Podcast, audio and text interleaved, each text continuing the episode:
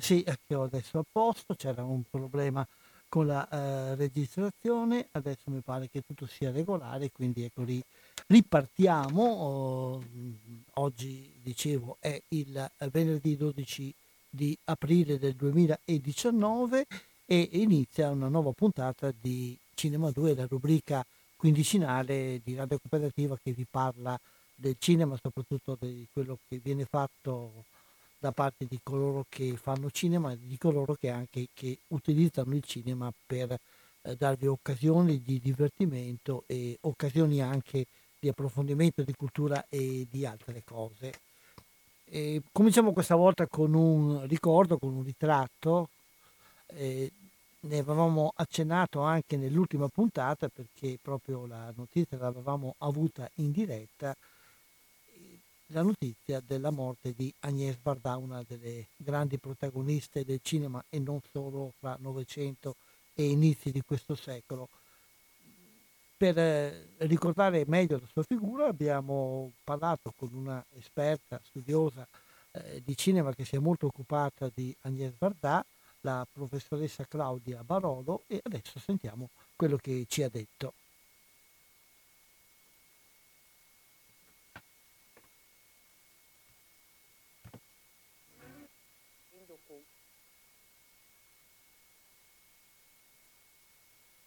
Con eh, Claudia Barolo. Ciao Claudia, grazie di aver accettato questo invito. Grazie a voi eh, per questa opportunità e un saluto a tutti i vostri ascoltatori. Claudia docente ma anche esperta, saggiatrice cinematografica, dottorato di ricerca sul cinema francese dedicato soprattutto all'autobiografismo, si è imbattuta più volte nella figura di Agnès Varda che stiamo ricordando a qualche giorno dall'annuncio della sua morte. Ci può dire qualcosa di Agnès Varda, della sua figura intanto, così in questi ultimi tempi?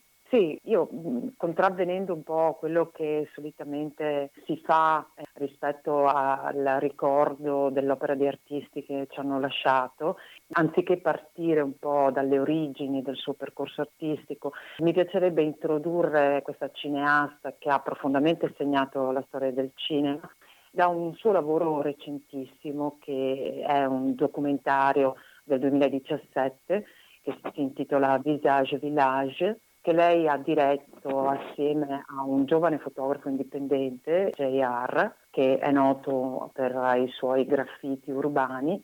E parto da quest'opera perché a mio modo di vedere racchiude alcuni elementi fondanti della poetica di, di Vardà la capacità innanzitutto di fare cinema continuando a sperimentare, a reinventandosi. Eh, Visage Village lei l'ha girato all'età di 88 anni ed è un film che in realtà è una rivisitazione di un genere cinematografico noto che è il road movie. Questa chiave così sperimentale, così eclettica, eh, ha portato quest'artista a misurarsi con espressioni artistiche molto diverse, tant'è che è arrivata anche nell'ultimo decennio alle, alle videoinstallazioni d'arte, eh, partendo da, da quella che era una sua prima formazione in qualità di fotografa, perché lei nasce come fotografa e poi gradualmente si sposta al cinema, ma non ha mai abbandonato diciamo, la passione per la fotografia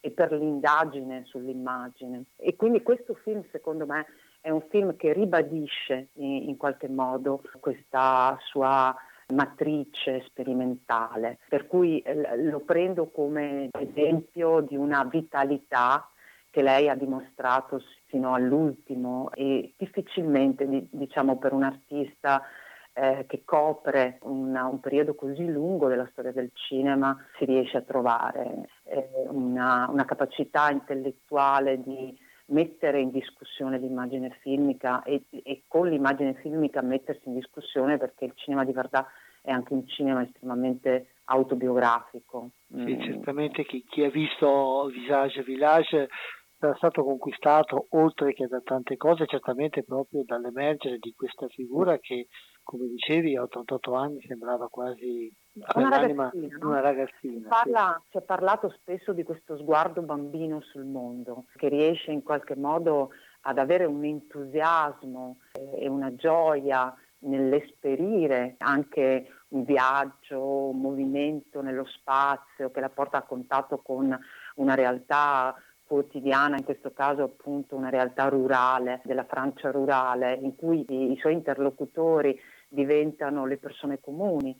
Eh, questo suo aspetto di, di interazione con la realtà è una cosa che ha sempre un po' fatto parte del suo cinema sin dalle origini perché il suo primo film eh, riguarda proprio una comunità di pescatori, la Pointe Courte del 65, che eh, lei eh, indaga da vicino parallelamente eh, anche mh, unendo il cinema di finzione perché è un film che unisce una, una storia d'amore che si mette in relazione poi con questa realtà rurale e molto legata a una presa diretta, no? così come il cinema della Nouvelle Vague degli anni 60 voleva promuovere, no? un cinema che non era più eh, legato agli studios ma che voleva entrare nella realtà e, e voleva immergersi no? nel flusso della vita concreta. Infatti è e... stata anche una protagonista della stagione della Nouvelle Vague. Assolutamente sì, e autori importanti della Nouvelle Vague hanno riconosciuto da subito no, la valenza della sua opera artistica, ne hanno riconosciuto subito l'originalità. E questa, questa sua modalità espressiva, estetica che ha trovato eh, nella dicitura di cinécriture una definizione, è contraddistinta proprio da una ricerca continua in cui la mediazione diciamo, tra cinema e, e realtà non ha più filtri, quindi la realtà e il cinema si scrivono man mano che le immagini prendono vita ed è una, una ricerca che lei oppone in qualche modo queste immagini originali, pure e uniche. La sua ricerca è una ricerca che parte dall'ibridismo, non parte dalla ricerca della purezza dell'immagine appunto questo l'ha portata anche ad un'attività di sperimentazione. Assolutamente perché lei a partire dagli anni 2000 con eh, il suo documentario Les Glaneurs et la Glaneuse abbraccia il digitale e eh, registra le immagini di questo viaggio che lei fa. Il viaggio diventa un, un tema importante della sua esplorazione e, e continua ad esserlo. Insomma abbiamo citato all'inizio Visage Village che è un viaggio all'interno appunto di questa realtà francese. L'utilizzo del digitale e con eh, la videocamera eh, manuale è stata una novità che lei ha abbracciato sin da subito e ha contraddistinto insomma, gli ultimi eh, documentari da lei girati, compreso Le plage d'Agnès che è uno straordinario documentario autobiografico che ripercorre un po' le tappe eh, dalle prime sperimentazioni fotografiche fino alla contemporaneità. E questa cosa è una cosa importante secondo me da sottolineare è che la realtà diventa una fonte inesauribile eh, attraverso la quale lei esplora anche la memoria, quindi c'è una fusione tra passato e presente che n- non ha confini. Questo è molto affascinante nel suo cinema. La, la, memoria e un passato memoriale diventa parte integrante di un vissuto attuale, senza che ci siano scarti temporali in questo. Però è anche una cosa, pur essendo molto personale, tanto da essere appunto autobiografico, riesce a coinvolgere lo spettatore. Sì, assolutamente, perché è la sua capacità, a mio modo di vedere, di entrare empaticamente eh, in contatto con l'umanità che lei incontra, che fa sì che da parte dello spettatore ci sia questa possibilità di partecipare empaticamente no, ai suoi racconti. E quindi questo vivere eh, la quotidianità di queste persone tematizzando quelle che possono essere anche problematiche a carattere sociale, perché un altro aspetto del cinema della Vardà è un impegno, l'impegno che è stato un impegno politico negli anni 60, nel 63 lei fa un documentario a Cuba, Salut à les Cubains, in cui esplora eh, la, la realtà cubana dell'epoca, ma anche nella nostra contemporaneità, sia in Visage Village che in Le Glaneurs, Le Glaneuse, lei va ad esplorare quegli, quegli ambiti della nostra realtà che non sono sicuramente oggetto di cronaca e quindi magari quegli ambiti tralasciati dall'informazione ma che magari sono sofferenti come ad esempio gli agricoltori che non riescono più a vendere il loro raccolto perché le patate che raccolgono non sono della dimensione, della misura che le istituzioni europee accettano.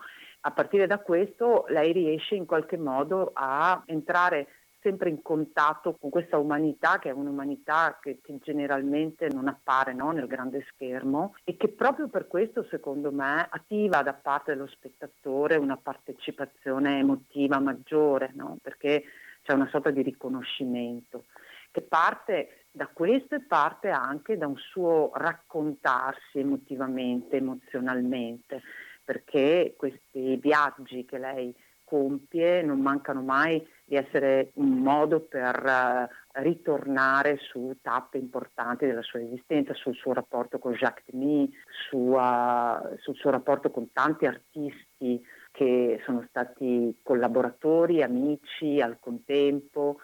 Sì, è, è un viaggio straordinario quello nel cinema della Vardà perché ci consente veramente di sperimentare su più versanti non solo la storia del cinema, ma anche il concetto stesso di sperimentazione cinematografica. Ricordo un momento particolare di Visage a Village quando vanno a trovare, tentare anche di trovare Godard riemerge il ricordo di Jacques Demy, poi un momento di tenerezza fra lei e Jaillard nel ricordo doloroso del partito scomparso, quindi veramente molto toccante, hai ragione.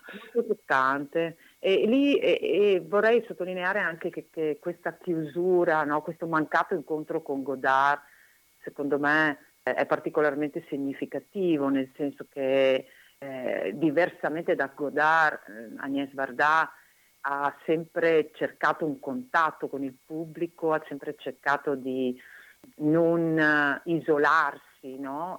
In una dimensione intellettuale eh, anche astrusa e ha sempre cercato invece di eh, far sì che il suo cinema potesse comunicare ad un pubblico vasto, questa chiusura di questa porta secondo me è particolarmente, non so se sei d'accordo con me, ma è particolarmente sì. significativa. Perfettamente d'accordo, sono due, due, mondi, due modi di vedere il cinema e di vedere anche la vita profondamente diversi. Un'altra cosa mi pare che possa caratterizzare la figura di Agnès Varda, il suo impegno per il femminismo. Sì, sono diverse le opere che lei uh, in qualche modo dedica alla questione femminile, a partire da un bellissimo film eh, Cleo, dalle 5 alle 7, un film del 62 che narra la storia di una donna che è in attesa di eh, ricevere degli esami che possano o meno decretare eh, una sua malattia.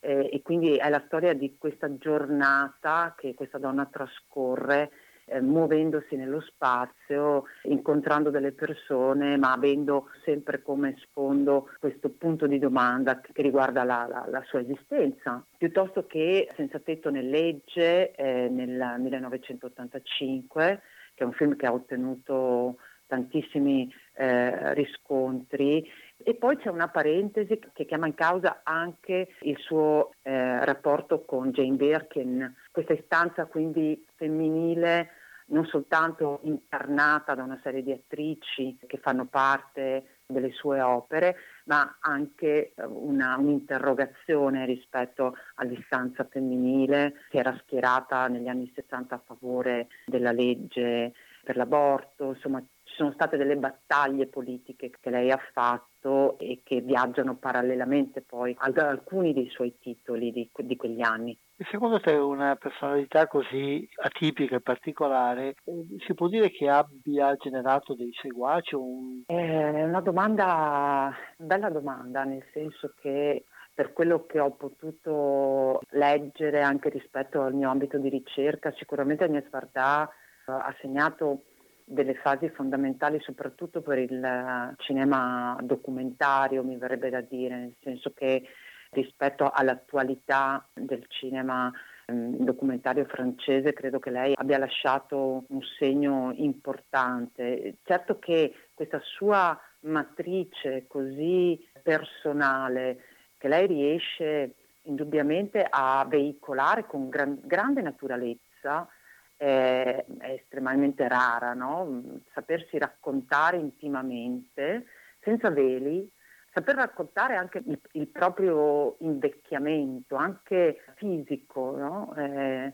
è un qualcosa che fa fatica a trovare, secondo me, nel, nel, panorama contemporaneo, mentre possiamo trovare molta sperimentazione, molto ibridismo, ma questo viaggio intimo che lei è riuscita a donarci è qualcosa di estremamente prezioso, tanto prezioso quanto raro vorrei dire per concludere eh, questa chiacchierata che ci ha un po' restituito la figura professionale e anche umana di Agnès Fartà, avresti un'immagine, un momento suo da lasciarci come ricordo? Io ne ho uno, se vuoi, i suoi capelli bicolore. Assolutamente, sono perfettamente d'accordo con te. Questo caschetto bicolore che l'ha contraddistinta, che lei portava con questa spensieratezza e naturalezza è simbolo, se vogliamo, di questa personalità che non si è mai arresa no? e fino alle ultime fasi della sua vita si è chiamata in causa no? perché anche Visage Village, cioè il fatto di relazionarsi con un artista così giovane, contemporaneo, mettersi in dialogo con una generazione diversa e far sì che questo nuovo approccio artistico, queste bellissime foto, gigantografie che questo artista semina eh, sulle superfici di edifici piuttosto che di paesaggi naturali, interroga una dimensione dell'immagine e lei si è fatta coinvolgere fino alla fine, no? si è fatta portavoce, appoggiando anche una, un'ulteriore sperimentazione da parte di questo artista. Convengo con te che insomma questo caschetto rimarrà nel nostro immaginario a lungo, e meno male. E rimarranno, rimarranno anche le sue opere che sono assolutamente sì, che sono anche molto visibili non nelle sale ma in rete si trova parecchio materiale suo. Certo, certo. Grazie Claudia. Ci grazie a te Umberto e grazie agli ascoltatori per l'attenzione. Spero che ci possano essere in futuro altre occasioni insomma, per condividere. Ci contiamo, eh... ci contiamo perché quando abbiamo delle persone esperte che sanno eh, farci capire bene le cose noi cerchiamo sempre di sfruttarle per quanto è possibile. Eh, guarda, io vi, vi ringrazio, spero insomma, che questa chiacchierata sia stato un modo così per uh, ritornare su alcune tappe importanti di, di, questa esistenza così significativa sotto tanti punti di vista. Certo, grazie Claudio, allora risentirci grazie. in un'altra occasione. Grazie Umberto, arrivederci a tutti.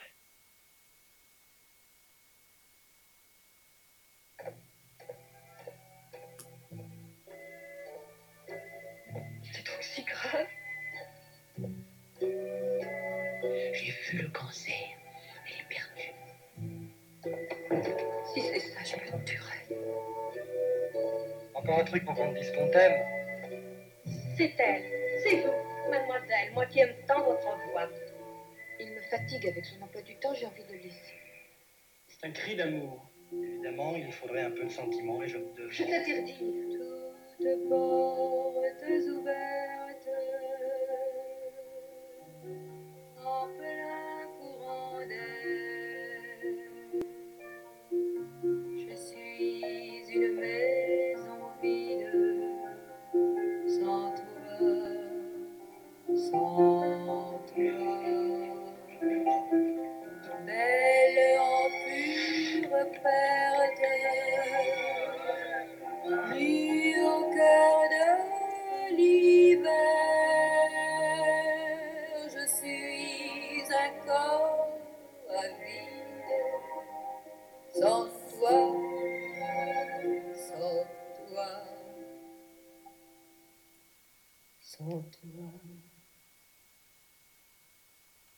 Abbiamo concluso questo ricordo di Agnès Varda con un brano, anche il trailer tratto da uno dei film che ha citato Claudia prima, cioè uno dei suoi film più famosi, Cleo dalle 5 alle 7, la storia di questa donna che deve aspettare i risultati di un esame che e sanciranno il suo futuro, un esame medico che sanciranno il suo futuro, intanto fare gli incontri, portare avanti queste due ore in una um, rivisitazione della nostra vita.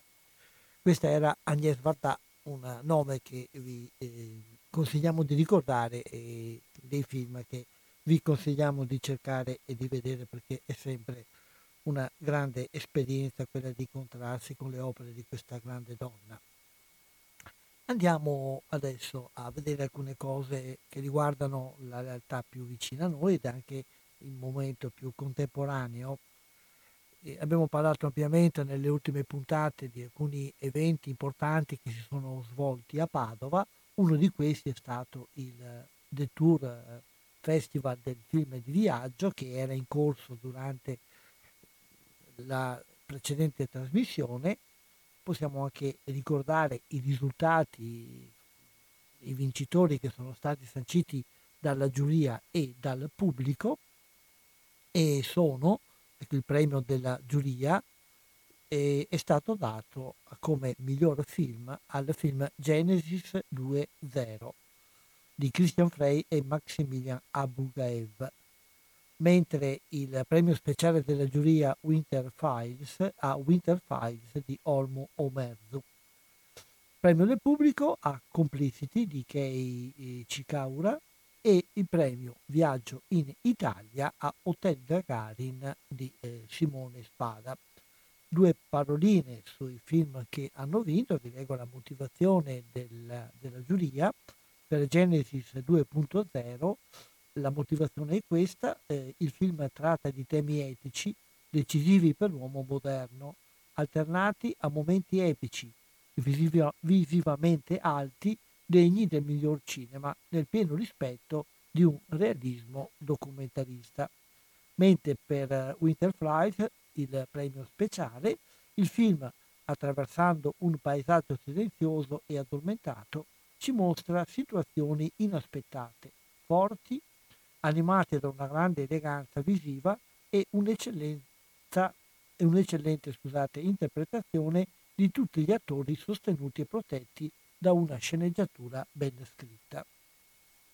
Purtroppo queste sono opere che non sono facilmente visibili perché sono documentari e non hanno un grande circuito al di fuori eh, dei festival, mentre invece potete ancora vedere, forse lo avete già visto, Hotel Gagarin, il film che ha vinto il premio del pubblico.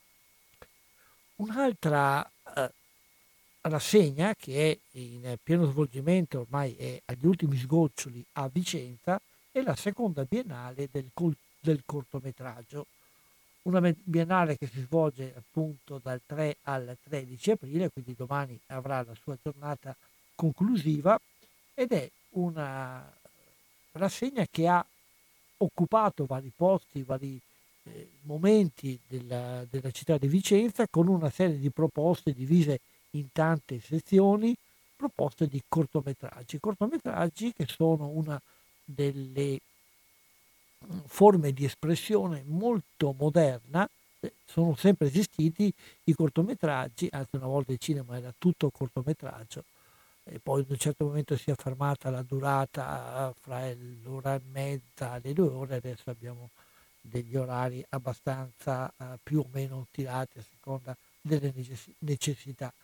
Eh, però secondo l'abitudine il cinema aveva quella durata tra l'ora e mezza e le due ore i cortometraggi, invece eh, stanno riaffiorando adesso un po' per uh, la, la, la, maggiore facilità, la maggiore economicità degli, degli, strumenti che permettono di fare cinema e un po' anche per una vivacità uh, di presenza di persone che hanno idee e che vogliono mettersi alla prova e esiste anche un grande circuito di festival nazionali, locali ed internazionali che danno occasione a questi prodotti di emergere e a questi personaggi di farsi conoscere. A parlarci della rassegna di Vicenza abbiamo chiesto eh, un'intervista al professor Marco Bellano dell'Università di Padova che cura la sezione animazione. Se vi ricordate, il professor Bellano è intervenuto diverse volte in questa trasmissione e soprattutto parlandoci di eh, animazione, di cui uno dei principali esperti in Italia. Sentiamo allora l'intervista che ci ha rilasciato eh, un po' velocemente l'altro giorno su questa rassegna, su questa iniziativa che sta veramente coinvolgendo grande parte della popolazione di Vicenza e in modo particolare, come ci dirà il professor Bellano, con una grande partecipazione giovanile.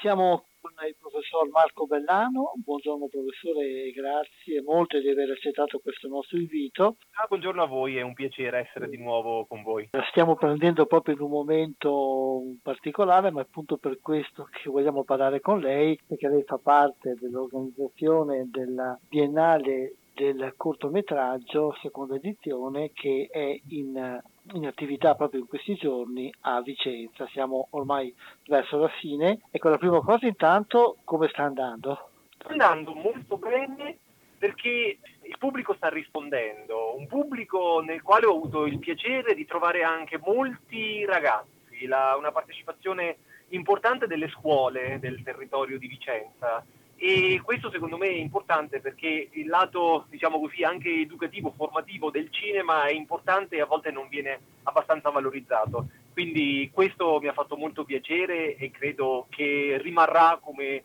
uno degli obiettivi raggiunti di questo festival.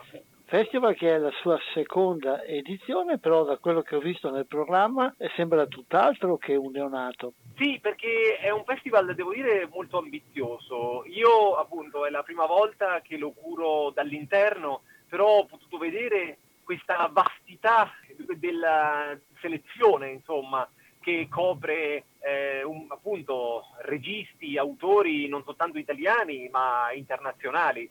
Tra l'altro con eh, un certo coraggio anche nelle scelte, ci sono molti film che non sono certo quelli diciamo più, più facili, eh, comunicatività più diretta, c'è una varietà straordinaria che mostra appunto quale sia la validità, la flessibilità, la versatilità del formato del cortometraggio. È un formato che mm, oggi sta acquisendo sempre più spazio, iniziative, festival, occasioni di far vedere cortometraggi ce ne sono tanti. E secondo lei per quale motivo? Ma perché siamo in un'epoca in cui a volte anche, viene da dire purtroppo, la brevità viene particolarmente valorizzata a livello di comunicazione, una brevità che a volte è anche povertà, ecco per quello dicevo purtroppo. Eh, parlo sempre di comunicazione audiovisiva, internet, i cosiddetti social network promuovono questo tipo di contenuti, cioè video brevi in cui il messaggio viene comunicato in pochissimi secondi e l'attenzione continua a spostarsi da un argomento all'altro in maniera errante, in maniera un po' anche caotica se vogliamo. E quindi forse è per questo che il cortometraggio paradossalmente recupera spazio proprio per via di questa sua, di questa sua attitudine ad adattarsi al mondo di internet di oggi e anche appunto della fruizione dello spettatore medio. Però dicendo questo sembrerebbe quasi voler accomunare tutti i cortometraggi in un orizzonte appunto di casualità, così di eh, sguardo poco attento nei loro confronti. Invece eh, questo festival, anche se probabilmente va a intercettare anche questo tipo di cambiamento a livello culturale, però va anche a cercare di valorizzare la produzione d'autore, eh, perché il cortometraggio spesso è proprio la maniera in cui un autore comincia ad esprimersi nel mondo del cinema per via anche di alcuni vantaggi eh, evidenti che ha a differenza del formato del lungometraggio eh, la maggiore agilità, anche la maggiore economia di mezzi che servono per fare un cortometraggio rispetto a un lungometraggio e la possibilità poi di farlo entrare in un circuito di, di festival che sono una vera e propria vetrina per appunto mostrare le proprie qualità e sperare di eh, vedersi eh, appunto confermati, richiamati in altre occasioni. Il Festival di Vicenza eh, vuole essere proprio questo in realtà perché un festival, eh, più un festival è una rassegna, quindi è un'occasione in cui non si danno premi, è una vetrina, una grande vetrina che raccoglie il meglio da tutto il mondo. È una vetrina che è diffusa anche nel, in varie parti della città, ci sono vari eventi, proiezioni, ma non solo, anche incontri, laboratori e cose del genere. Sì, perché ci sono degli spazi dedicati soltanto alle proiezioni, per esempio il Teatro Astra, che in genere è dedicato alle proiezioni serali.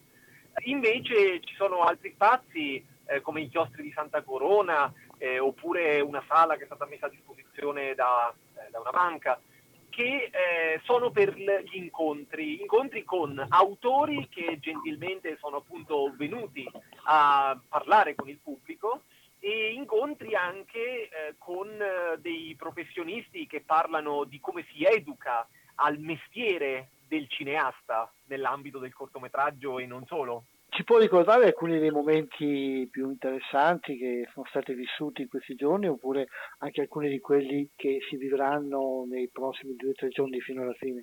Sì, certo. Eh, beh, senz'altro è stato un grande onore per il festival avere due artisti, due creativi che hanno vinto da pochissimi giorni i David di Donatello, sono stati insigniti appunto di questi eh, premi, sto parlando di Alessio Cremonini che è appunto il regista del film eh, dedicato al caso Cucchi, eh, appunto eh, abbastanza all'ordine del giorno in, questi, in, questo periodo, e Massimo Gaudioso, lo sceneggiatore del film Dogman. Appunto, due autori che hanno vinto il, il premio, il più prestigioso nell'ambito del cinema italiano, e poi sono venuti immediatamente praticamente alla, alla Biennale del cortometraggio. Eh, per quello che riguarda gli eventi di mia competenza, io curo la sezione animazione nello specifico del festival. Posso ricordare che ieri c'è stato eh, forse l'evento più importante della sezione, cioè l'incontro con il professor Gianalberto Bendazzi, che è lo storico dell'animazione più importante al mondo, che ha definito questo ambito culturale, ha creato la storia dell'animazione con le sue ricerche e anche con appunto le sue pubblicazioni, il suo libro più recente appunto è Animazione, una storia globale, che un po' è il testo definitivo per ora su questa disciplina. E il professor Bendazzi è, si è confrontato con un regista che è venuto direttamente da Lisbona, dal Portogallo, Pedro Serrazina, regista che ha vinto molti premi internazionali, è stato anche invitato al Festival di Cannes eh, regista d'animazione che appunto ha realizzato la sua opera più celebre, forse più riuscita, con un cortometraggio del 1995 che si chiama eh, La storia del gatto e della luna, fatto con un bianco e nero straordinariamente pulito ed espressivo, con una linea bidimensionale che continua a mutare a trasformarsi sfruttando proprio la superficie dello schermo per evocare immagini e stimolare la fantasia. Lei diceva che molto spesso il cortometraggio serve anche all'autore per esprimere meglio la sua creatività. C'è anche una dimensione di sperimentazione. Sì, c'è una dimensione di sperimentazione continua grazie al cortometraggio, è una sfida in, in continua evoluzione perché il cortometraggio, anche se è più breve e quindi di minore impegno sulla carta rispetto al lungometraggio, però richiede delle capacità che diciamo non sono comuni, cioè quelle di essere sintetici, comunicativi, andare dritti al punto senza sprecare nemmeno un fotogramma per via della brevità proprio del formato. Nel lungometraggio forse si può avere qualche imperfezione qui e lì nella lunga durata che si fa perdonare se la, la, struttura generale ha una sua tenuta. Il cortometraggio non si perdona nessun errore, quindi se vogliamo è ancora più difficile. E allora la sperimentazione è proprio eh, anche una sfida con se stessi dell'autore Parliamo quindi di sperimentazione che non è soltanto quella letterale, cioè appunto cercare strade completamente nuove, radicali, ma secondo me ogni cortometraggio è in fondo sperimentale, cioè è una maniera per testare la capacità di comunicare tramite l'audiovisivo. Se devo citare comunque un autore della sezione animazione, per esempio, che ha molto a che fare con l'idea di sperimentazione, eh, se vogliamo appunto più esplicita, più appunto evidente, è Donato Sansone. Donato Sansone che ha presentato vari film, tra cui Bavure e Rob Hot, che sono appunto in programma. Uno di questi è stato presentato anche nella serata inaugurale, che utilizza tecnologie digitali riprese dal vero e anche ehm, eh, diciamo tecniche di animazione più tradizionali per creare appunto una serie di immagini, di, di, spazi che a volte non hanno nemmeno una narrazione vera e propria, ma mirano alla suggestione e alla, a sorprendere i sensi, però in un modo che anche stimoli l'intelligenza. Ci sono ancora un paio di giorni, mi pare che finisce sabato, se non erro, il festival, la, la rassegna. Ecco, quali sono gli appuntamenti principali che lei vorrebbe segnalare, soprattutto nella giornata finale di sabato? Ma senz'altro sull'animazione c'è ancora qualcosa di importante in arrivo. Eh, si tratta di tre eventi. Uno avverrà domani, eh, l'evento si svolgerà alle 16 ai chiostri di Santa Corona, è una mini personale della eh, regista statunitense Nina Paley. Mm, ci sarà proprio una piccola rassegna dei suoi migliori cortometraggi introdotti da, dall'esperto Eric Rittatore. Abbiamo poi sempre Eric Rittatore, questa volta la mattina di venerdì alle, alle 10, sempre ai chiostri di Santa Corona, che parlerà invece di un progetto un work in progress, come si dice, eh, un cortometraggio eh, internazionale in 3D che si chiama Mila e parla del eh, difficile rapporto tra l'infanzia e la guerra. Eh, quindi sempre Eric Rittatore che parla di questo progetto che in realtà ha come regista Cinzia Angelini. Venerdì 12 aprile avremo un incontro con la Nemo Academy di Firenze, che è una scuola italiana dedita alla, allo studio dell'animazione, cioè alla formazione di giovani che potranno fare film e prodotti animati di ogni genere. Eh, questi, questo incontro fa il paio con quello che c'è stato la settimana scorsa, anzi con quelli, perché ce ne sono stati due, con la Scuola Internazionale di Comics di Padova, altra accademia che ha un corso di animazione.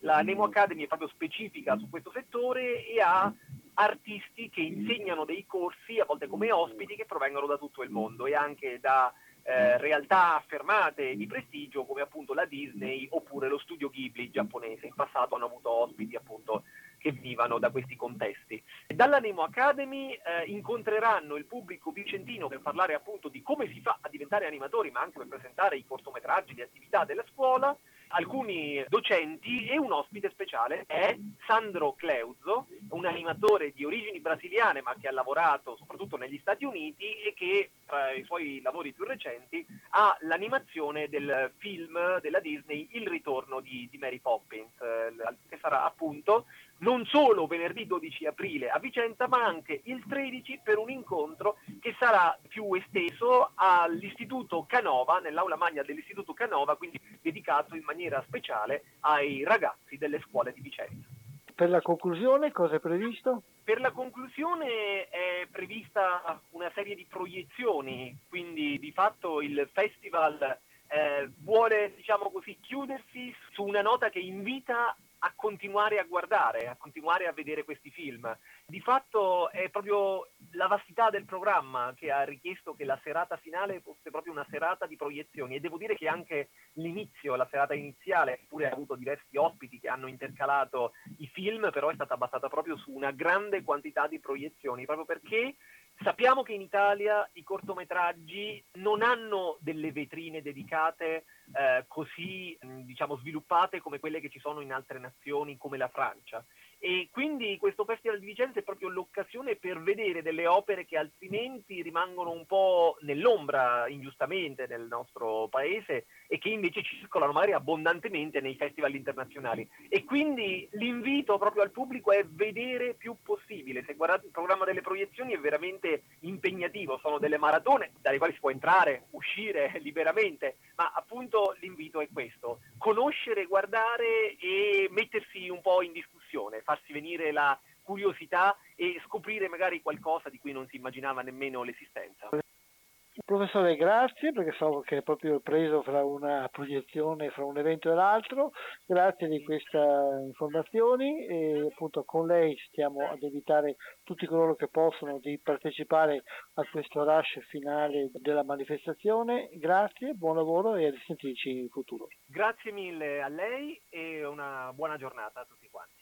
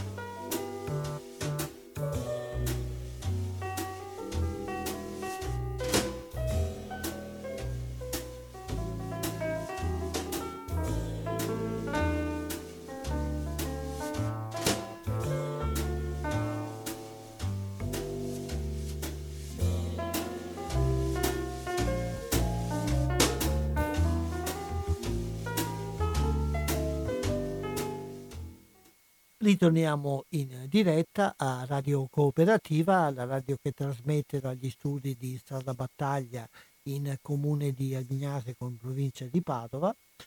049 880 90 20 se qualcuno vuole dialogare con noi parlando di cinema, parlando delle cose che diciamo, il telefono però rimane bloccato nei momenti in cui vanno in onda le interviste o per ovvi motivi per non interrompere il discorso della persona intervistata, ma adesso per esempio è libero, se qualcuno vuole chiacchierare con noi siamo qui. E 049 880 90 20, ricordo questo è il numero.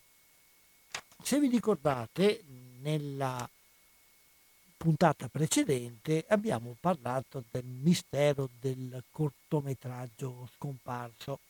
Si trattava di un cortometraggio girato da alcuni eh, registi del gruppo di Zalab di Padova che eh, alcuni anni fa aveva eh, descritto, eh, vincendo un bando del Ministero degli Interni, aveva descritto l'opera di assistenza e di accoglienza nei confronti degli immigrati.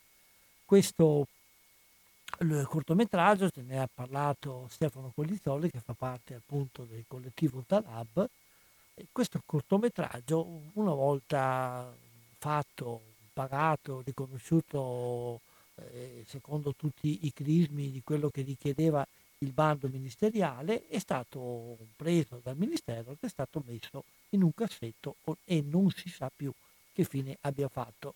Per sollecitare una soluzione di questa, eh, di questa vicenda, il gruppo Talaba ha, ha organizzato eh, delle Visioni ha organizzato anche una distribuzione, chi vuole eh, vedere il film eh, lo, può, lo, può, chiedere e tutto sarà gratuito perché l'importante per loro è fare arrivare al pubblico questa cosa per cui lo Stato italiano ha speso dei soldi e poi è stata, è stata messa lì come se non servisse a niente in un momento in cui invece il problema eh, dell'immigrazione è sempre più forte.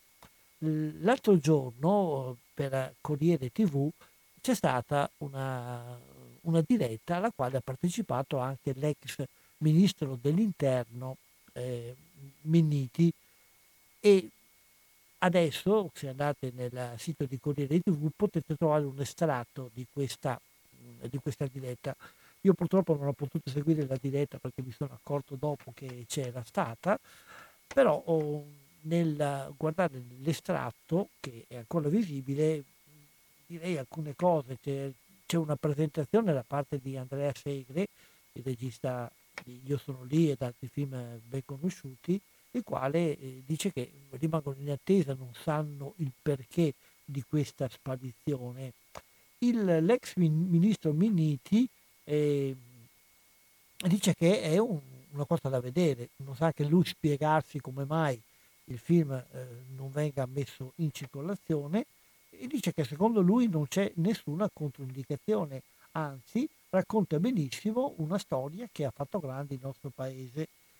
Il soggetto a me andava benissimo e, e, e, e il, la decisione di descrivere l'accoglienza è una, una cosa importante, una cosa cruciale e anche lui auspica che il film venga messo in circolazione. E Stefano Colizzoli conclude dicendo che resta la domanda di come mai questo film eh, sia sparito da parte del Ministero che, ripeto, lo ha pagato per fare un'opera di educazione e un'opera anche di informazione su quello che fa, fa o meglio faceva a quel tempo l'Italia per l'accoglienza eh, degli immigrati e il eh, pagato, fatto fare però è sparito. C'è una risposta da parte di uno dei tre eh, ministri che si sono succeduti. Il bando era partito con eh, il ministro precedente Alfano, poi è stato Minniti e poi adesso c'è il ministro, il ministro Salvini, l'unico che ha dato una risposta, che però è una risposta che non è risposta perché anche lui si chiede eh, cosa sia capitato, perché secondo lui il film merita ed anzi è utile che sia visto, e rimaniamo ancora eh, nell'attesa che qualcuno chiarisca questo mistero e rimaniamo a confermare che se qualcuno vuole vedere questo film contatti il gruppo Ultralab e c'è la possibilità di fare delle proiezioni assolutamente gratuite perché a questo punto gli autori, eh, agli autori interessa che il film sia visto e non tanto di essere pagati anche perché giustamente il loro lavoro è già stato compensato nei termini del bando previsto dal Ministero.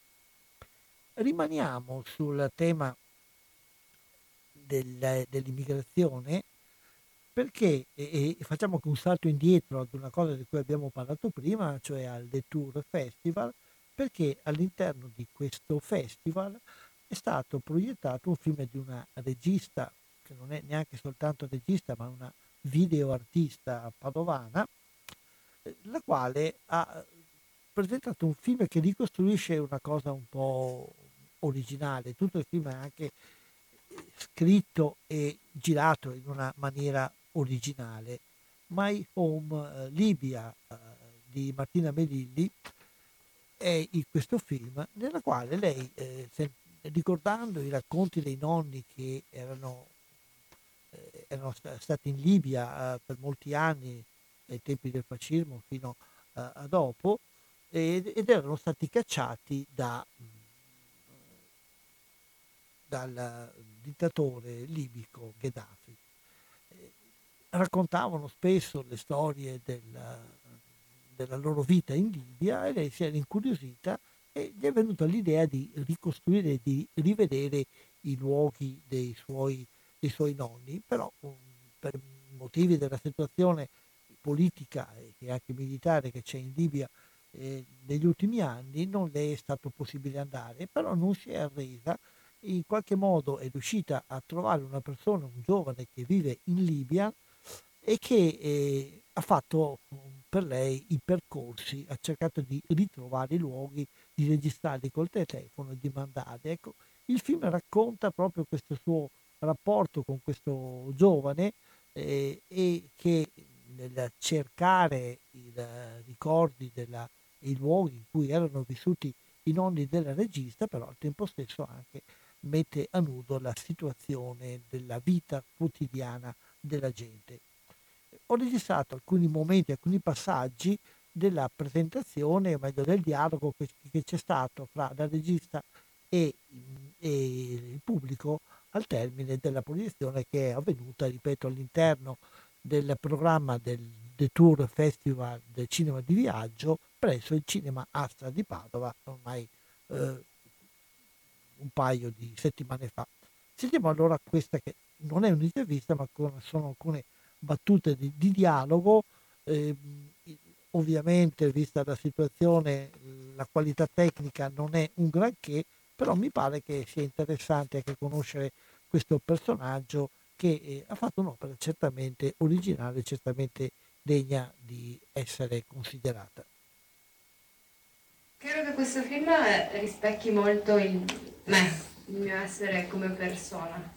E credo che tutti i temi che escono nel film, un po' metalli, facciano parte di me, domande che mi pongo da sempre, di tematiche che mi interessano da sempre, quindi poi nello specifico sì, sono temi su cui ho costruito tutto il mio lavoro come artista, quindi insomma mi interessano molto e e ad un certo punto ho iniziato a chiedermi se mi interessassero così tanto perché c'era una parte della mia storia biografica che mi sfuggiva e magari conteneva dei perché in più. Questo è capitato abbastanza tardi nella mia vita. Mm, per una serie di ragioni credo anche che proprio il momento fulminante sia stato quando per la prima volta sono andata a vivere in un posto che aveva mm, una multiculturalità quotidiana molto presente, quindi mi ha anche portato come individuo a confrontarmi con molte più culture, molte biodiversità, insomma, fino a quel momento, insomma, tra Legnaro, Padova e Venezia non è che uno è proprio inserito in una diversità folgorante. Mahmoud, come sei arrivata a lui e, e oggi eh, se hai ancora diciamo, dei, dei contatti con, con lui? Eh, Mahmoud è appunto il, il, nome finto, tra l'altro, per non creargli problemi di questo giovane con il quale Martina è entrata in contatto e che ha girato per lei le strade delle, della Libia eh, per trovare i luoghi dei suoi nonni. Bah, sono arrivata a lui, eh, come spesso arriva a molte cose, usando Facebook. Con lui è andata così, cioè io ho iniziato a cercare su Facebook qualcuno che fosse a Tripoli, che potesse parlare in inglese, che potesse aiutarmi nel rintracciare questi luoghi e ho continuato a postare questa cosa all'infinito chiedendo di diffondere, di condividere di... e poi ad ogni persona che incontrassi in quei mesi di persona uguale. E, e, quindi ci siamo trovati così, nel senso la persona che poi ci ha messi in contatto in realtà io non la conosco, lui non la conosce però è stata una grande fortuna perché lui è stato l'unico contatto che a me veramente è giunto da lì. Appunto il film, prima di incontrare lui, incontrare perché non ci siamo ancora mai incontrati fisicamente, aveva un'altra impronta. Quindi dall'incontro con lui ha proprio preso un'altra, un'altra piega. E noi ci sentiamo ancora, sì sì. Non è più in Libia, è scappato e vive ad Istanbul la sua famiglia però vive ancora lì, quindi insomma... E la domanda seguente, che non è venuta fuori bene nella registrazione, sollecita la regista a parlare di un momento del film in cui si vedono eh, le foto di alcuni corpi, soprattutto di bambini morti, abbandonati sulla spiaggia. E, lei, e gli viene chiesto se ha avuto dei problemi a far vedere immagini così forti. Sentiamo la sua risposta. È stata una scelta molto anche sofferta, anche insomma, eticamente mi ha posto un quesito forte perché da un lato comunque eh, il film e in generale il mio lavoro quando tratta di questi temi cerco sempre di usare un linguaggio che sia il più lontano possibile da quello che già utilizzo nei media proprio per creare una narrazione diversa eh, perché ho scelto di, di mostrarle perché tutto il film è costruito su uno scambio reale, poi questa era la versione italiana, che è un adattamento dell'originale inglese, e comunque è un, un collage di tre anni di chat con un lavoro di editing pazzesco. Queste foto facevano parte di questa cosa qui, io mi ricordo ancora il pomeriggio in cui le ho ricevute, quindi era estate e io ero fuori con degli amici e mi iniziano ad arrivare dei messaggi che mi dicono stamattina abbiamo trovato questo, va. Così io apro e tra i messaggi di mia sorella e miei amici eh, c'erano questi. Ed è così, è una persona che li vive anche lui, era andato sulla spiaggia a farsi una camminata con i suoi amici e ha trovato questo. Quindi me lo sono chiesto tanto a lungo se inserirlo o meno, poi ho pensato che desse proprio l'idea di un quotidiano che è tanto auguri buon compleanno quanto fa parte del suo quotidiano quanto quello ed è stato parte anche del mio. La domanda seguente invece sollecita il, la regista a parlare un po' della, della, dell'aspetto stilistico del film. È un film originale, dicevo, all'incrocio fra il film vero e proprio e la video art. E, la regista mescola immagini inviate appunto dal, dal suo corrispondente Mahmoud, immagini, fotografie vecchie dei suoi nonni, immagini della casa dei suoi nonni, qualche eh, momento proprio molto molto fugace eh, di loro ed anche alcune sue eh, immagini di se stessa. Il tutto è legato dalla presenza continua della voce fuori campo che presenta, spiega, analizza, commenta e sulla importanza della voce e del suono eh, si è soffermata la domanda dell'intervistatore. Sentiamo allora cosa ha risposto. Mm, allora, due ragioni diciamo. Eh, c'era un'esigenza di rispetto, prima di tutto da parte dei miei nonni. E inizialmente loro mi avevano proprio chiesto di non essere ripresi ok, qualcosa dovrò pure riprendere perché comunque vorrei fare un film su di voi, però fatemi un attimo capire come posso fare. Quindi ho iniziato appunto a concentrarmi sul loro ritratto più forte che è la loro casa e poi via via nel tempo cresceva la fiducia reciproca, quindi dei riflessi poi dei, E quando ho incontrato Mahmoud di nuovo era utilissima questa cosa perché non poteva mostrarsi e quindi io non potevo mostrarlo. Io non volevo essere nel film all'inizio, quindi poi quando mi ha detto beh mostrati tu, se proprio deve esserci una faccia, l'unica che effettivamente ce la può mettere sono io, però non che mi vada così tanto. E dall'altra parte c'era anche la volontà che non ci fosse niente di non strettamente necessario, che ci fosse solo quello che serviva. Io sono molto della scuola che le immagini e il suono hanno lo stesso peso identico, cioè sono proprio due colonne, quella visiva e quella uditiva, che vanno usate nello stesso modo, quindi ho cercato proprio di usare il suono come totalmente complementare, quindi far raccontare al suono tutto quello che le immagini non mostravano e usare dall'altra parte le immagini come negativo del suono quindi l'ho usato in questo non, non, volevo ci fossero più parole del necessario, insomma volevo rimanere molto, volevo lasciare molto spazio a, allo spettatore di metterci, di occupare lui questo spazio. E per finire la domanda verteva su uno dei temi scottanti dell'incontro fra civiltà e culture diverse, cioè il tema di mantenere, di perdere, di capire la propria identità.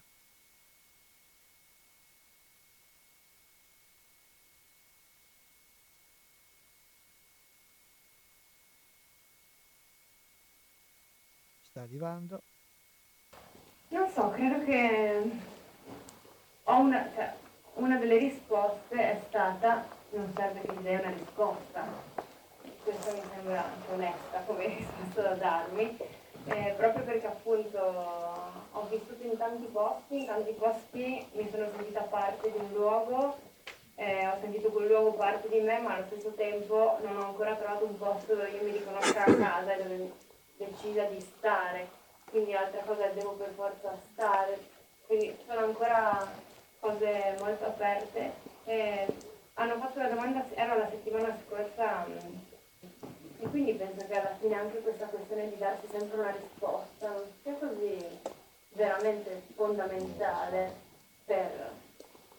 Siamo un po' la somma di tutte le esperienze che facciamo in percentuali diverse a seconda. Cioè, a casa mia a Natale comunque si mangiava il couscous fino ai dieci anni, quindi chiaramente non è che mangiava i tortellini in brodo, vabbè, un qualche tipo di influenza di vento africano, eccetera.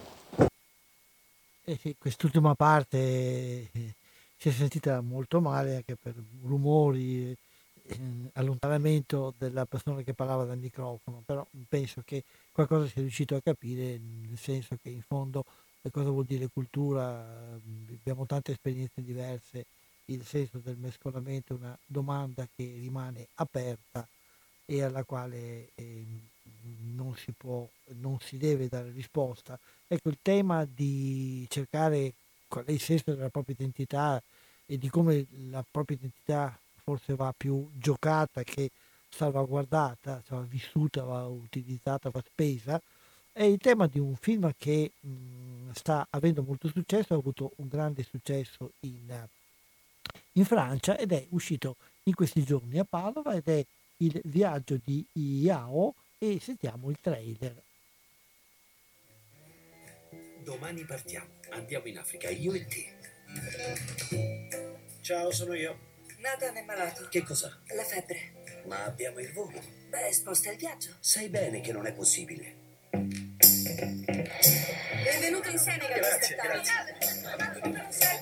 Mr. Tal, un autografo, per favore. Mi chiamo Yao. Da dove vieni? Canel, Mr. Tal. Sono partito tutto solo. E dov'è il tuo villaggio? A 387 km. Tutto solo? E come torni a casa? Non lo so, Mr. Tal. Com'è che si chiama il tuo villaggio? Canel, Mr. Tal. Arriviamo stasera e torniamo domani. Certo, amico, mi chiamano Niki Lauda. Dimmi, capo, da dove viene la tua famiglia? Non ne ho idea. Non ti preoccupare, lo scopriamo. Io devo prendere un aereo domani sera. Dove è finito? Prima dobbiamo mangiare. Ma no, ti ho detto che devo essere a Dakar domani sera. Ho un aereo. Rilassati. È lui che ci ha piantato in asso, l'hai visto? Hai figli? Sì, uno piccolo.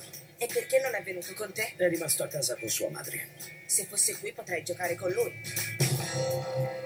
Non è possibile. Ti muovi bene. Lo sei di qua, vero? Come lo sai? L'ho capito subito. Ti piace quella ragazza? Documenti. Dagli qualche soldo. E perché dovrei? Perché sei bianco. Io sarei bianco. Non ho mai visto il mare.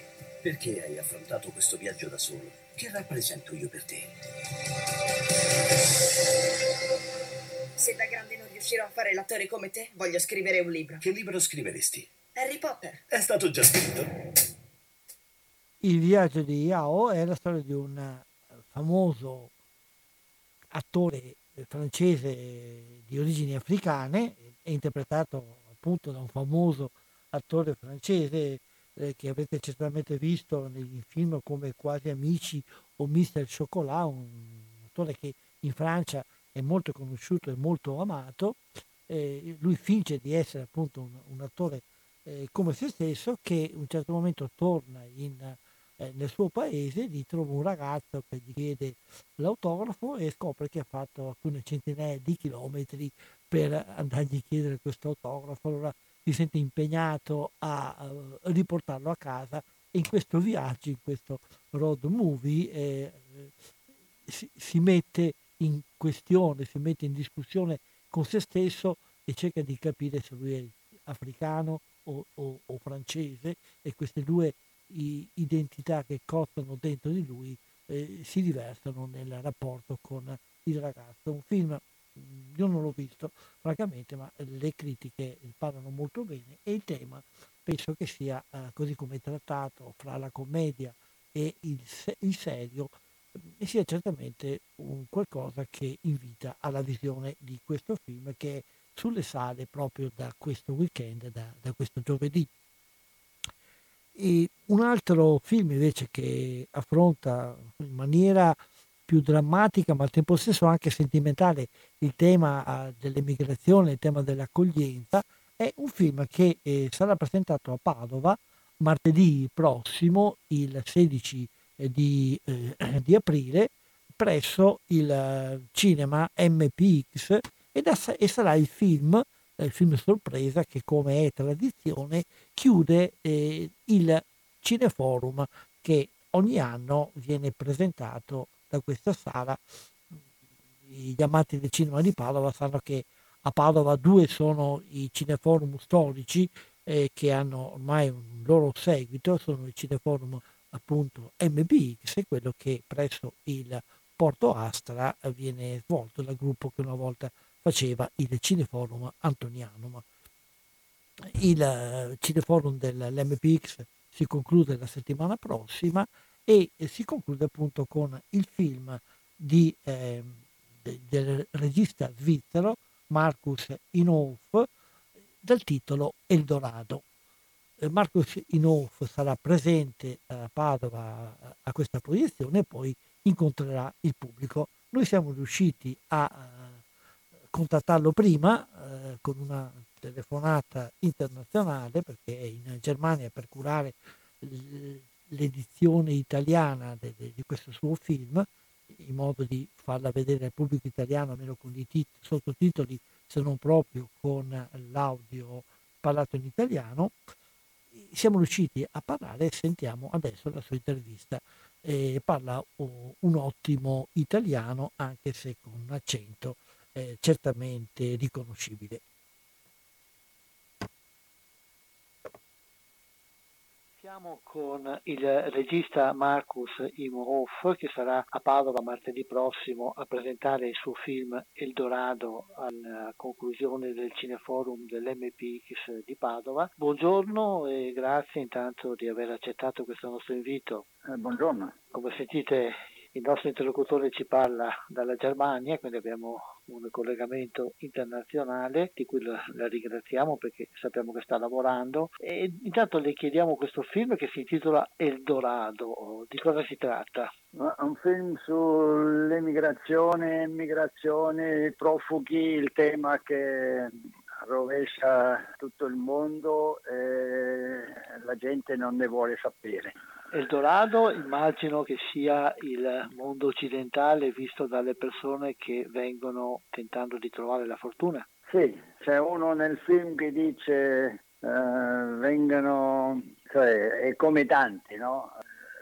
Partono dall'inferno, poi eh, vengono nel purgatorio che chiama l'Italia il purgatorio, vogliono andare al paradiso che sarebbe la Svizzera o la Germania. E questo mi fa un po' pena che la, l'Italia è chiamato purgatorio. Purgatorio, sì, anche perché si trova in una situazione in cui il tema dell'immigrazione è molto dibattuto e anche trova delle reazioni molto molto forti, no? Sì, perché di solito si parlano di, di, cifre o di una faccia nera che si è visto in, eh, dietro un supermercato, ma la gente normalmente non ha l'informazione cosa c'è dietro. Eh, il film cerca di fare questo collegamento fra anche una storia molto personale mia, un po' questi collegamenti internazionali anche economici eh, che facciamo parte anche noi il film intreccia, come accennava lei, la sua storia personale con la realtà attuale. Sì, cioè, durante la seconda guerra mondiale la nostra famiglia ha accolto una ragazza italiana profuga da Milano, la Croce Rossa ha portato eh, ragazzi per eh, salvarli in Svizzera che poi hanno dovuto tornare indietro.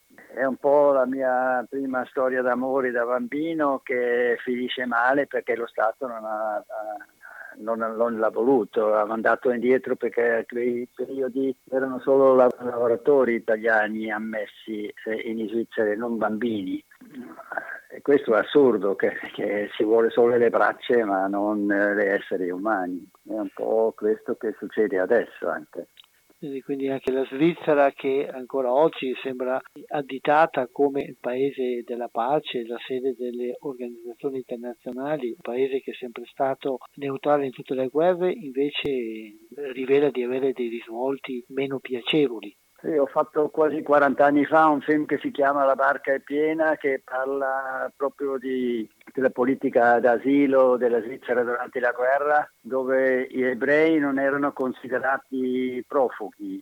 È assurdo perché c'erano eh, c'erano soprattutto profughi eh, ebrei che sono stati espulsi, c'erano 23 milioni, eh, 23.000 rifugiati ebrei in Svizzera che sono stati rimandati eh, in una morte certa. E questo è stato svelato solo nei, alla fine degli anni 60-70 e ho fatto questo film che si chiama La barca piena che è un'espressione del, del ministro della giustizia e polizia svizzero che ha detto la barca è piena, se c'è un altro ancora che viene nella barca affondiamo tutti e moriamo tutti. È un'espressione molto cinica che viene adottato anche adesso, che sembra che tutta l'Europa affonda perché c'è un po' di gente che vuole entrare in Europa. D'altra parte naturalmente la situazione è un po' diversa che durante la guerra, si dovrebbe piuttosto vedere di far possibile che possano vivere in Africa che non sono sfruttati lì anche se proprio in questi giorni la cronaca ci fa vedere come proprio la Libia, il punto di partenza di gran parte degli immigrati che vengono in Italia, sia proprio un paese ormai in piena guerra. Sì, la, la Marina italiana eh, li spinge indietro. E prima c'erano anche le marine europee che adesso hanno ritirato le, le loro eh, navi. Eh, I profughi che hanno già attraversato la Sahara e hanno poi vengono respinti e finiscono nelle carceri libiche che sono pagate del, dell'Unione Europea e l'Italia, che si sa che lì si, si vende uomini, si eh, abusa le donne e ci sono anche testimoni nel film che, che, parlano di questo. Si stavo per chiedere con la parte invece attuale del suo film come è costruita, che aspetti del fenomeno dell'immigrazione ci racconta. Ma noi abbiamo cominciato a girare nel 2014-15 dove c'era ancora in corso l'operazione Mare Nostrum dove l'Italia e la Marina italiana ha fatto proprio un lavoro favoloso che ha dopo questo grave incidente davanti eh, Lampedusa dove sono stati morti più di 500 persone eh, e il Papa e Ban Ki-moon dell'ONU ha detto adesso deve succedere qualcosa, l'Italia ha mandato la Marina per salvare la gente che stava morendo sul mare. E si vede il lavoro che fanno che è impressionante eh, come salvano questa gente e poi adesso i soldati fanno il contrario. Strano che i soldati non hanno il permesso di pensare che devono eh, fare quello che il governo decide e se il governo gira nel senso disumano eh, fanno il contrario.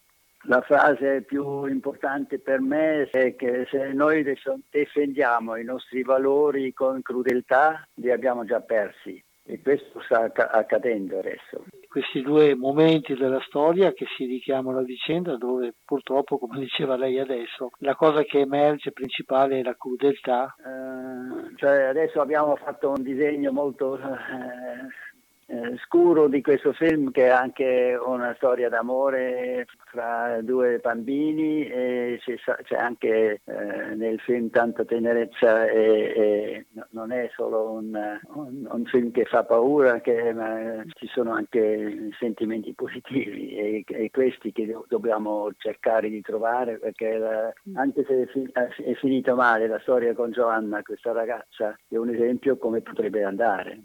Certo, sì, forse è giusto riflettere più su queste parti, cioè sulla possibilità di trovare una bene piuttosto che sottolineare sempre il male. Mi pare che forse questa sia eh, la cosa migliore che potremmo portare da questo film eh, quando l'avremo visto. Lei sarà... È una cosa che dovrei sì? dire, eh, certo. scusi, che io capisco che gli italiani sono stufi di avere il peso di tutto questo tema su di, sulle spalle loro, perché l'egoismo di tutti gli altri paesi europei che non accettano di, eh, di, dividere i profughi che vengono in Italia fa che questo, questa legge di Dublino che costringe l'Italia a, curare tutti questi che arrivano sulle coste italiane è una situazione assurda. E, e questo capisco, ma si deve trovare una, una soluzione umana per risolvere non di, non di riscatto dove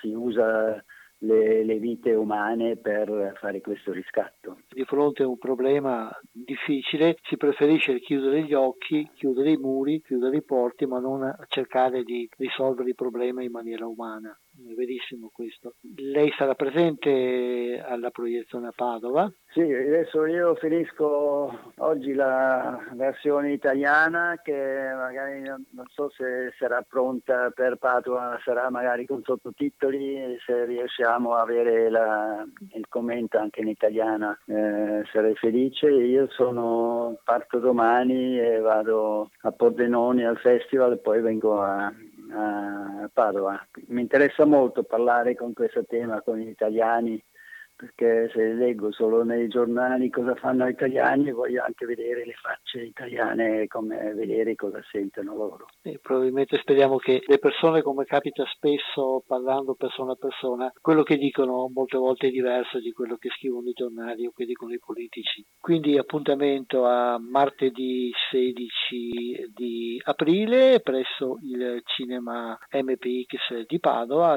verso le ore 21 con il film Eldorado e con il suo regista Marcus Imhoff. Grazie tante di questa chiacchierata, arrivederci allora a Padova martedì e ci sentiremo eventualmente in futuro per altre cose. Grazie e buona giornata. Grazie a lei.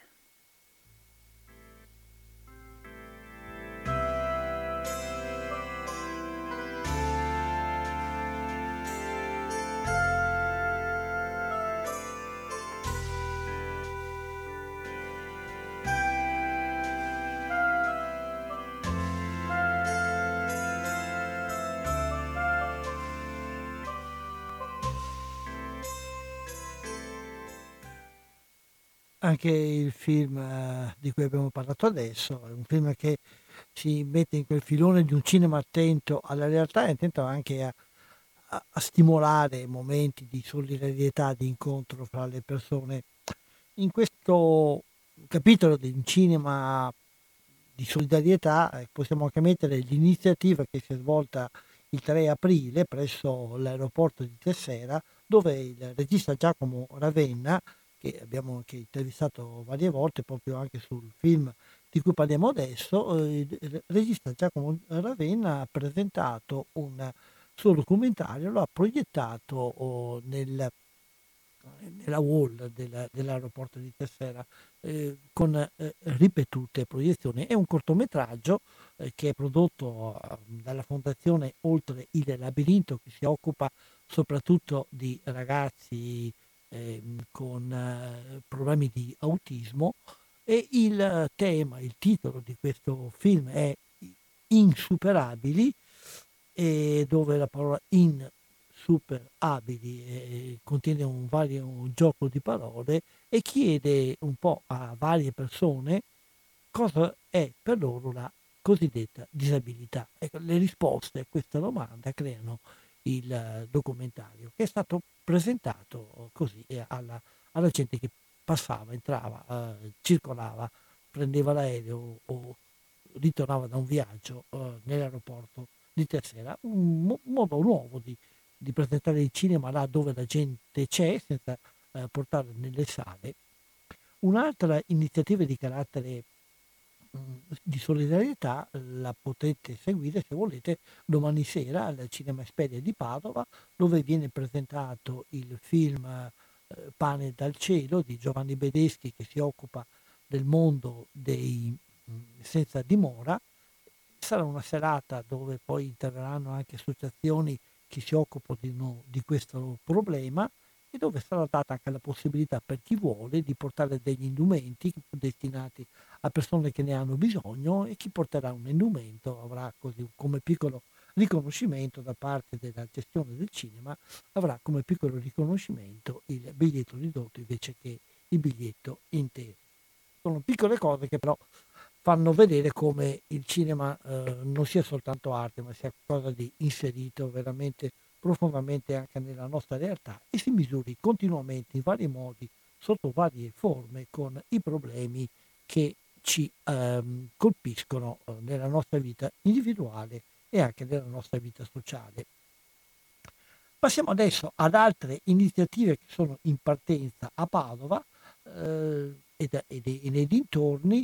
La più interessante, la più importante anche per lo spessore culturale, questa volta siamo proprio al spessore culturale di eh, cinefilia, ed è la mostra che si inaugurerà domani a Padova, si inaugurerà alle ore 18 presso il il eh, centro culturale, anzi presso, presso i musei civici, scusate, ed è una mostra dedicata a Federico Fellini nel, eh, in avvicinamento al centenario della nascita, perché Fellini è nato nel 1920, quindi l'anno prossimo sarà un anno in cui si faranno molte celebrazioni. A Padova mm, si corre un attimo in anticipo con questa mostra organizzata dall'assessorato alla cultura e da una serie di altre, di altre, ehm, di altre collaborazioni. Una mostra dove si potranno vedere spezzoni filmati, fotografie, disegni originali, costumi, eccetera. Eh, sarà aperta domani 13 aprile e poi eh, andrà avanti per parecchio tempo fino al primo settembre. L'apertura al pubblico sarà domenica 14 e la chiusura il primo settembre, quindi c'è un tempo per vederla. Eh, avevo cercato anche la possibilità di sentire da parte eh, dell'assessore o di qualcuno del, dell'assessorato alla cultura eh, due parole di introduzione a questa mostra, ma purtroppo saranno presi da tante necessità, necessità non siamo riusciti a trovare il momento in cui effettuare l'intervista, però certamente ne parleremo abbondantemente in futuro perché Fellini è stato un altro grande personaggio. Abbiamo aperto la trasmissione ricordando la recente scomparsa di Agnès Varda. Fellini è scomparso da un po' più di tempo, però rimane sempre un grande punto di riferimento. I suoi film sono sempre visti con una grande passione. Un'altra iniziativa eh, che sta per partire a Padova, anzi in qualche modo ed è già partita, ed è l'ormai tradizionale, perché mi pare sia giunta alla quarta edizione, Padova Chuck. Padova Chuck è un concorso un po' originale che è fatto dalla ProMovies e da PluriArt per eh, stimolare la conoscenza della città ed anche per rivitalizzare, per vedere in modo nuovo, per dare nuova vita ai quartieri. Difatti è un concorso nel quale chi vuole, chiunque, dal, da quello che usa il telefonino fino alla troupe più esperta, può tentare di fare un cortometraggio eh, su un quartiere di Padova.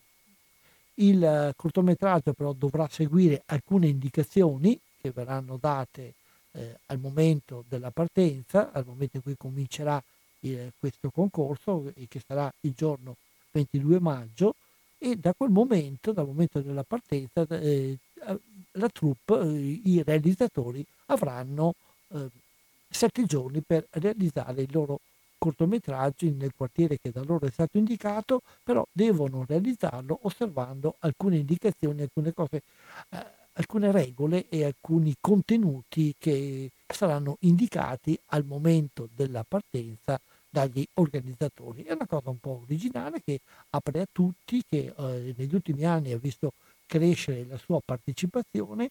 Chi vuole può già cominciare ad iscriversi eh, nel sito che si può trovare eh, digitando nei motori di ricerca Padova Chuck eh, con eh, K finale.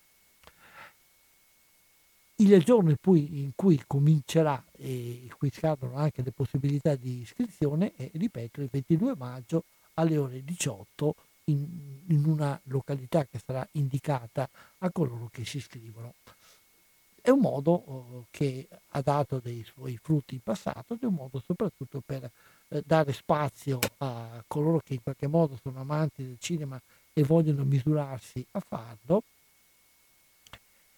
ed è un modo anche per vedere con occhio nuovo la nostra città, conoscerla meglio e soprattutto permettere a chi vive in un quartiere di conoscere più a fondo e di vivere più a fondo il luogo dove, dove si trova.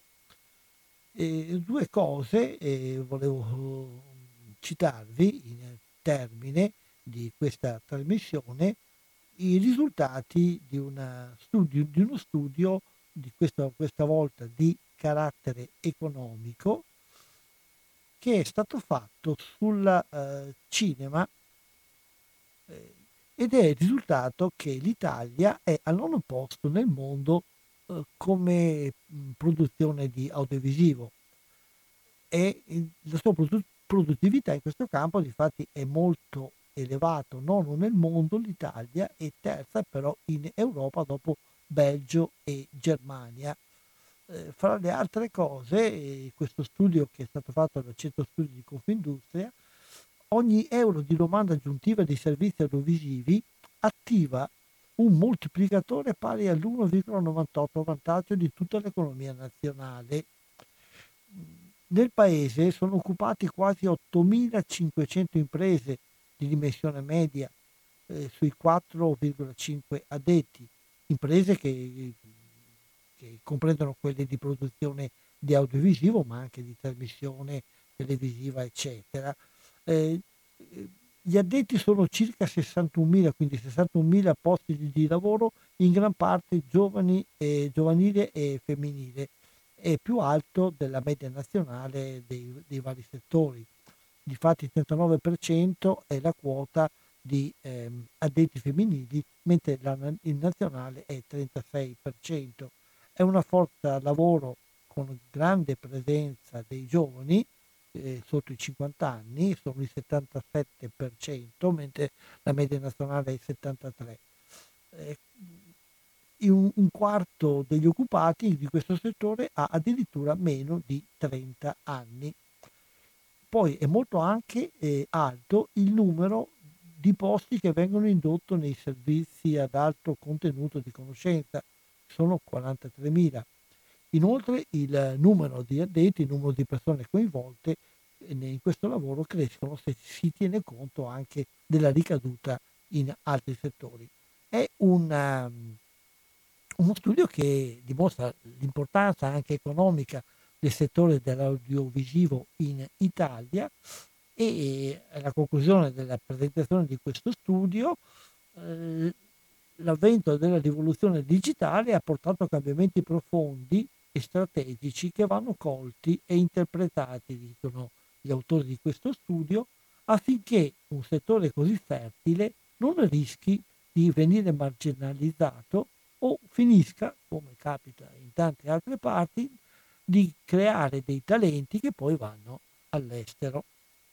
I dati non possono... Oh, eh, no, eh, un attimo, eh, c'era, c'era, però un pericolo. Sì, il pericolo è appunto quello di non riuscire a dare spazio adeguato, di riconoscere questo um, settore così importante. È interessante vedere come eh, stiamo parlando di una cosa fertile e stiamo ancora una volta smentendo quella vecchia, ormai eh, tanto deprecata battuta che di eh, cultura non si mangia, invece quanto pare anche dal punto di vista del mangiare, quindi anche dal punto di vista economico, la produzione di audiovisivo, che in fondo è la produzione culturale, si difende molto bene e non ha nulla da invidiare ad altri settori, anzi si prospetta come un settore di punta nel quale puntare nel futuro, anche in considerazione di tutte le trasformazioni tecnologiche che sono in arrivo. Con questo siamo giunti alla conclusione anche di questa trasmissione. Vi lascio con un trailer um, che um, rimane un po' sulle cose che abbiamo detto ed è un trailer, eh, questa volta però ci mettiamo le cose in una maniera più divertente ed è il trailer dell'ultimo film con Claudio Bisio, Bentornato Presidente, una, una ripresa del film in cui eh, il personaggio di Claudio Bisio diventava Presidente della Repubblica, adesso invece diventa Presidente del Consiglio, come sempre inaspettatamente. Grazie ancora a tutti coloro che sono stati in ascolto. E appuntamento fra 15 giorni sempre con altre notizie ed altri approfondimenti dal mondo del cinema e, e buona serata ovviamente sempre con i programmi di Radio Cooperativa.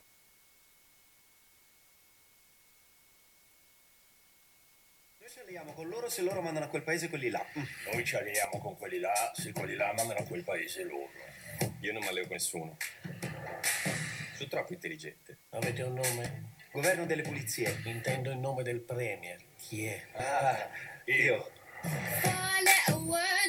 L'incarico di premier potrebbe andare a Giuseppe Garibaldi. Simone che otto anni fa è stato eletto per sbaglio presidente della Repubblica ha fatto un casino. È perfetto, lo manovreremo come un burattino. Mi sembra un po' pochino però premier, no? Potrei fare capo dell'ONU. Parlate sul serio. Punto 1. Vietato prendere iniziative. Punto 2. Vietato parlare alla stampa. Dica solo io parlo con i fatti. Se non rispetti le regole, motosega.